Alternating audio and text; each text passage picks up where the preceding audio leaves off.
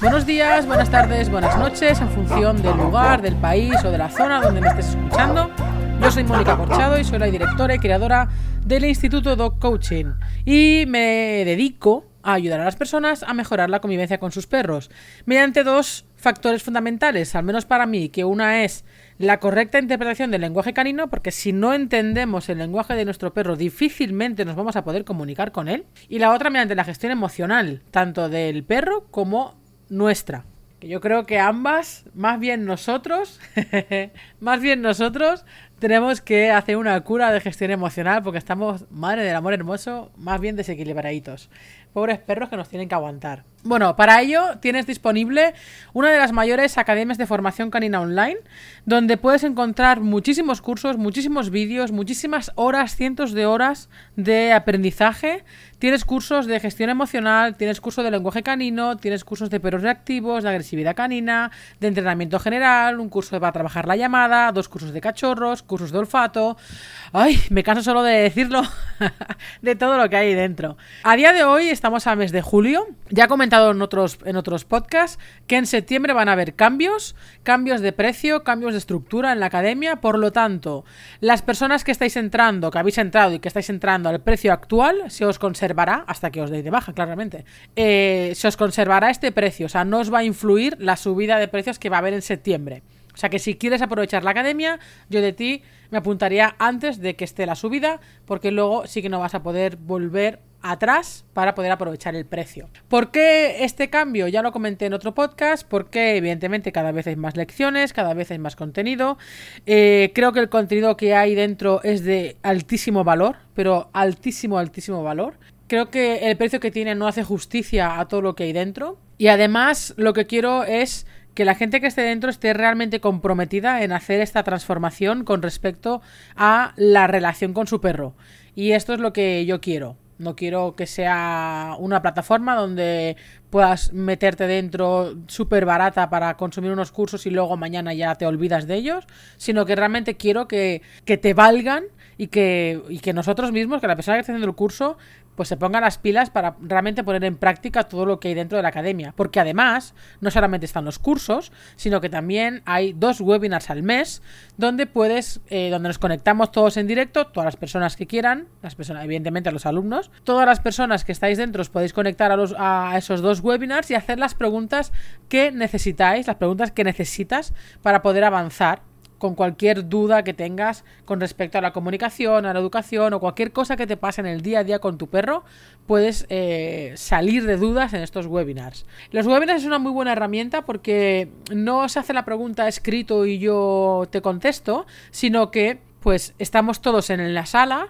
con nuestro con cada uno con su vídeo, o sea, con su cámara de vídeo, con su micrófono y a la hora de preguntar, pues se forma una conversación entre tú y yo de cara a solucionar esta duda, que es muy diferente a cuando se ponen dudas por escrito, bien en las redes sociales o bien incluso en, los comentarios de las lecciones, pues es diferente, porque yo eh, cuando es por escrito yo no puedo recibir un feedback ni puedo volver a repreguntarte de forma ah, más fluida cualquier duda que pueda tener para solucionarte la, la duda tuya, la duda tuya, valga la redundancia.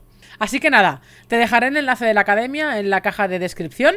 Y hoy nos vamos de nos metemos de lleno en el episodio número 18 de este podcast de Conecta con tu perro. Y vamos a hablar, como estábamos con el tema de cachorros todavía, porque hay mucha tela que, que, partir con los cachorros, vamos a hablar hoy de la separación temprana de la madre, de cuáles son esas consecuencias coger a un cachorro que todavía no debería ser separado ni de la madre ni de los hermanos. Evidentemente, y esto lo hablaremos ahora en el podcast, no hablo de perros que nos encontramos en un contenedor, que nos encontramos tirados por ahí o lo que sea, que ya previamente están abandonados. Evidentemente ahí no tenemos más remedio que cogerlos. Hablo siempre de una situación, entre comillas, normal.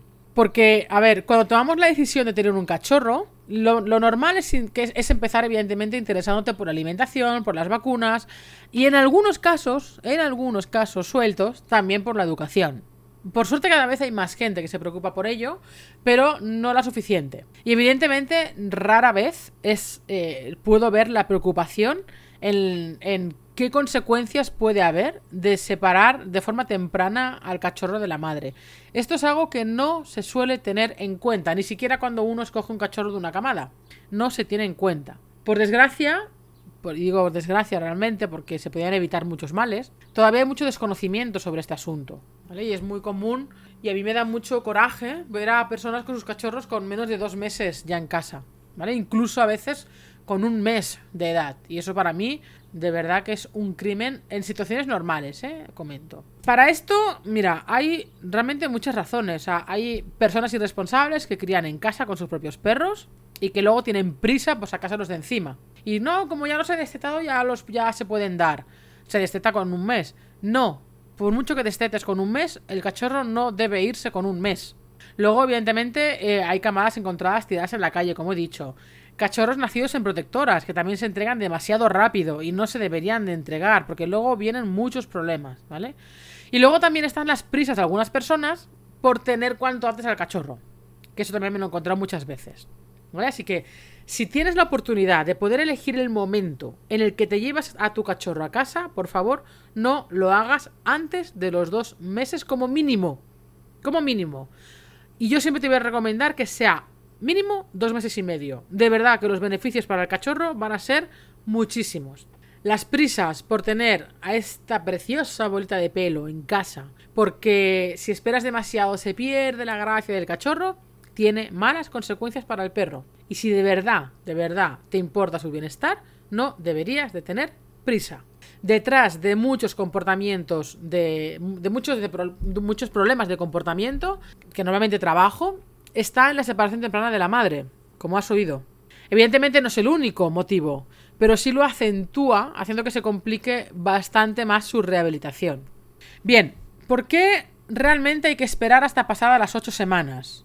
Mira, desde las dos semanas el cachorro aprende a socializarse y a comunicarse con su madre y hermanos, y lo que aprende con ellos no lo puede aprender fuera, sobre todo si no convive con ningún otro perro, que suele ser entre comillas lo habitual.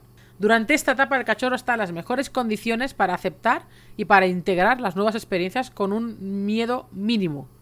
A más a más, Evidentemente te recomendarán que no saques al cachorro hasta los tres meses y medio o cuatro para la vacunación. Esto es algo que ya hemos hablado en podcasts anteriores, porque eh, estarás perdiendo toda la etapa más importante y crucial del cachorro. ¿Vale? Hemos de pensar que las exigencias, o sea, las exigencias, las experiencias que tenga nuestro cachorro en este periodo tan sensible, tienen una capacidad muy importante de modificar su cerebro. Lo que experimente o no experimente durante ese periodo tiene un impacto profundo en su carácter en su temperamento y en su comportamiento de adulto. Sin olvidar también, evidentemente, la etapa de socialización, que es hasta los 4 o 5 meses aproximadamente. Y ahora, ahora, precisamente que lo he comentado, vamos a entrar de llenos en las consecuencias del, en el carácter, en el temperamento y en el comportamiento si lo, si lo separamos muy temprano de la madre.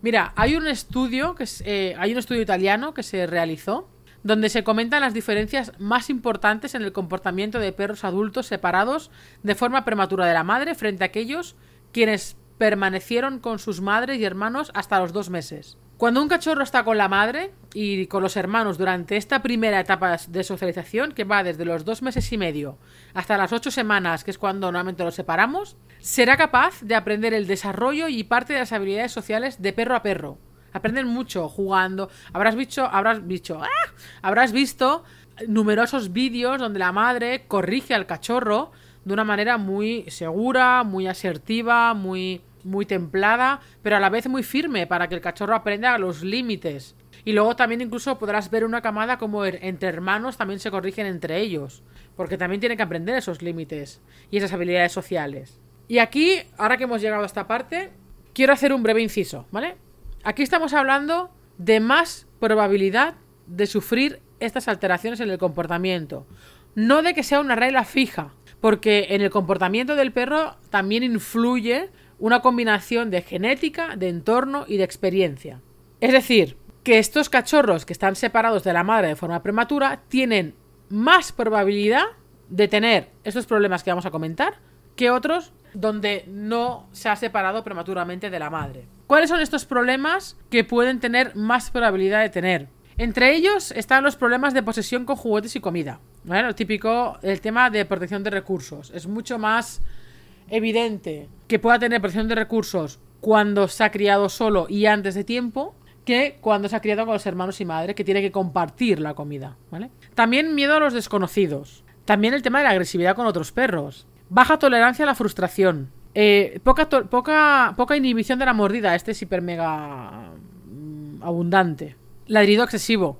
También suelen tener más miedo o ansiedad durante los paseos. También más hiperactividad. Comportamientos destructivos en casa. Eh, más probabilidades de tener ansiedad por separación.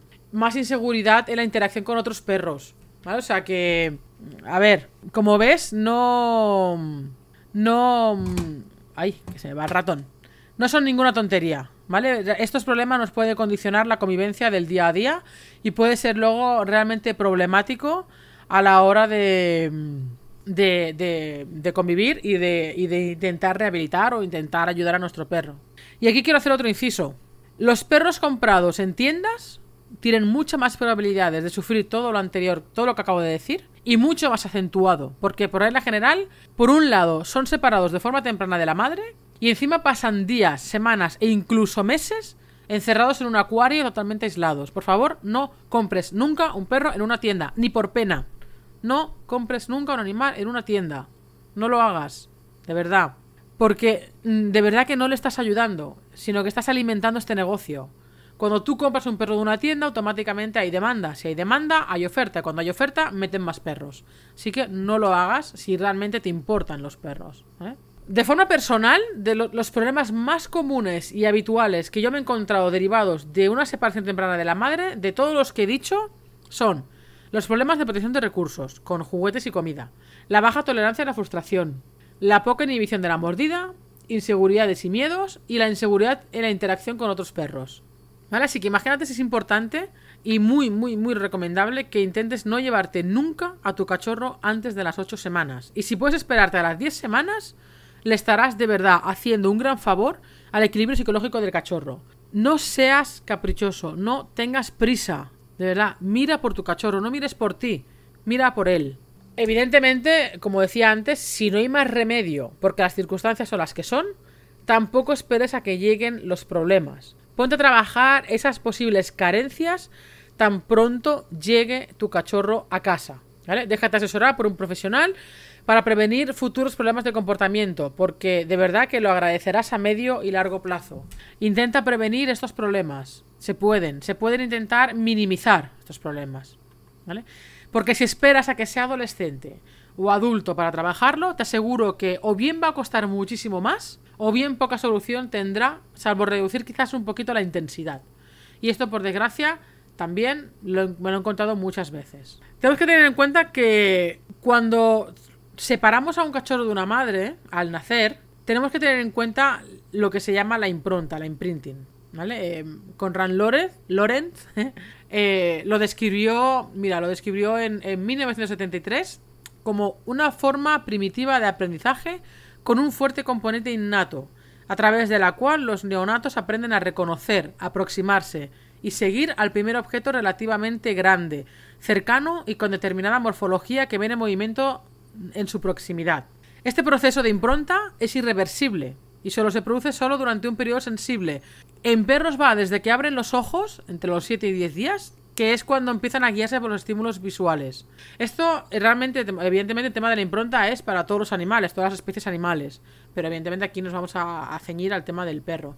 Por eso, cuando a veces crían animales salvajes en cautividad, si ese cachorro ha estado durante esa, esa periodo, ese periodo de tiempo de impronta, si lo primero que ha visto ha sido el ser humano, por muy animal salvaje que sea, es, va a tener una, una relación muy apegada con ese cuidador porque es lo primero y casi único que ha, visto. Por eso es importante que tengamos en cuenta este tema de que el cachorro tiene que estar con la madre. Es que es impepinable, ¿vale? Piensa que gracias al proceso este de impronta, fijan la imagen de una figura adulta, que no necesariamente tiene que ser su madre u otro perro. También puede ser una persona, como digo, y la toman como referencia a la que siguen a todas partes. Por eso aquí viene un poquito también el tema de la ansiedad por separación, ¿vale? Si un cachorro es huérfano y es criado a biberón por una persona, la impronta será con esa persona principalmente y tendrá consecuencias en la vida adulta con otros congéneres, tales como agresión por miedo o predatoria, o no dejarse montar, ni montar por otros perros, ¿vale? Ya que puede no reconocerlos como de su especie y solo reconocerá al humano como tal. Fijaos hasta qué punto esto es importante, ¿vale? O sea, si queremos que nuestro perro realmente sea perro y se comporte como un perro, debemos, eh, debemos procurar que se críe con, un, con perros, por favor, ¿vale? Porque es, es impepinable que van a haber muchísimos problemas. Evidentemente, si te encuentras en el último grupo comentado, ¿vale? Tienes que aferrarte, tienes que afanarte mucho en la, en la socialización de cachorro desde bien temprano. Y aún así puedes tener bastantes dificultades para tener unas correctas habilidades sociales con otros perros. Porque, como digo, esta ventana, desde, desde el mes hasta los dos meses, dos meses y medio, esta ventana es, eh, es muy corta en el tiempo y no se repite ya no se repite. Entonces, si no puede estar con la madre, a menos que esté con los hermanos. Si no puede estar con hermanos, a menos que esté con otros perros. También es necesario que tenga una figura, que tenga figuras de referencias que sean perros, ¿vale? No que sean humanos. O no que sean humanos únicamente. Así que nada, chicos, ya me diréis si habéis tenido algún tipo de, experiencia con, con cachorros, que os habéis, si os habéis encontrado con cachorros huérfanos o, bien separados de forma temprana de la madre y hermanos. Si alguna vez lo habéis tenido, habéis eh, cometido el error de sacarlo con un mes de la madre y hermanos, o simplemente porque lo habéis encontrado en la calle o en la protectora o lo que sea, contadme vuestra experiencia en los comentarios porque me gustará leerlos. Y si es posible, para el próximo cachorro, de verdad, intenta esperar hasta los dos meses, dos meses y medio. Mm, es, es algo en el que lo vas a agradecer tú y tu perro, de verdad. Yo cuando cogí a Capitán, eh, fui la última que me lo fui a llevar. Le dije al chico, a mí yo lo vengo a buscar el último. Cuando se hayan ido todos los hermanos, lo vendré a buscar yo. No me lo quiero llevar ni el primero ni nada por el estilo. Quiero que esté con los hermanos y con la madre el máximo tiempo posible, porque eso es un beneficio para el perro. Y preferí esperar dos semanas más a tener que llevármelo antes. Evidentemente la persona me miró con cara extraña de decir nuevamente las personas quieren llevárselo antes, pero evidentemente pues yo dije no, no, porque las consecuencias luego, se, luego, son, luego son difíciles de, manejar, a pesar de que igualmente iba a estar con Mori y con otros perros que entran en casa. Pero quería que estuviera con los hermanos. Y nada más, hasta aquí hemos llegado en el podcast de hoy. Si crees que puede ser valioso, que puede ser beneficioso, que puede ayudar a otra persona con este tema, de verdad, comparte este podcast. Y nada, nos vemos por las redes, nos vemos por todos lados. nos vemos por cualquier sitio. Adiós.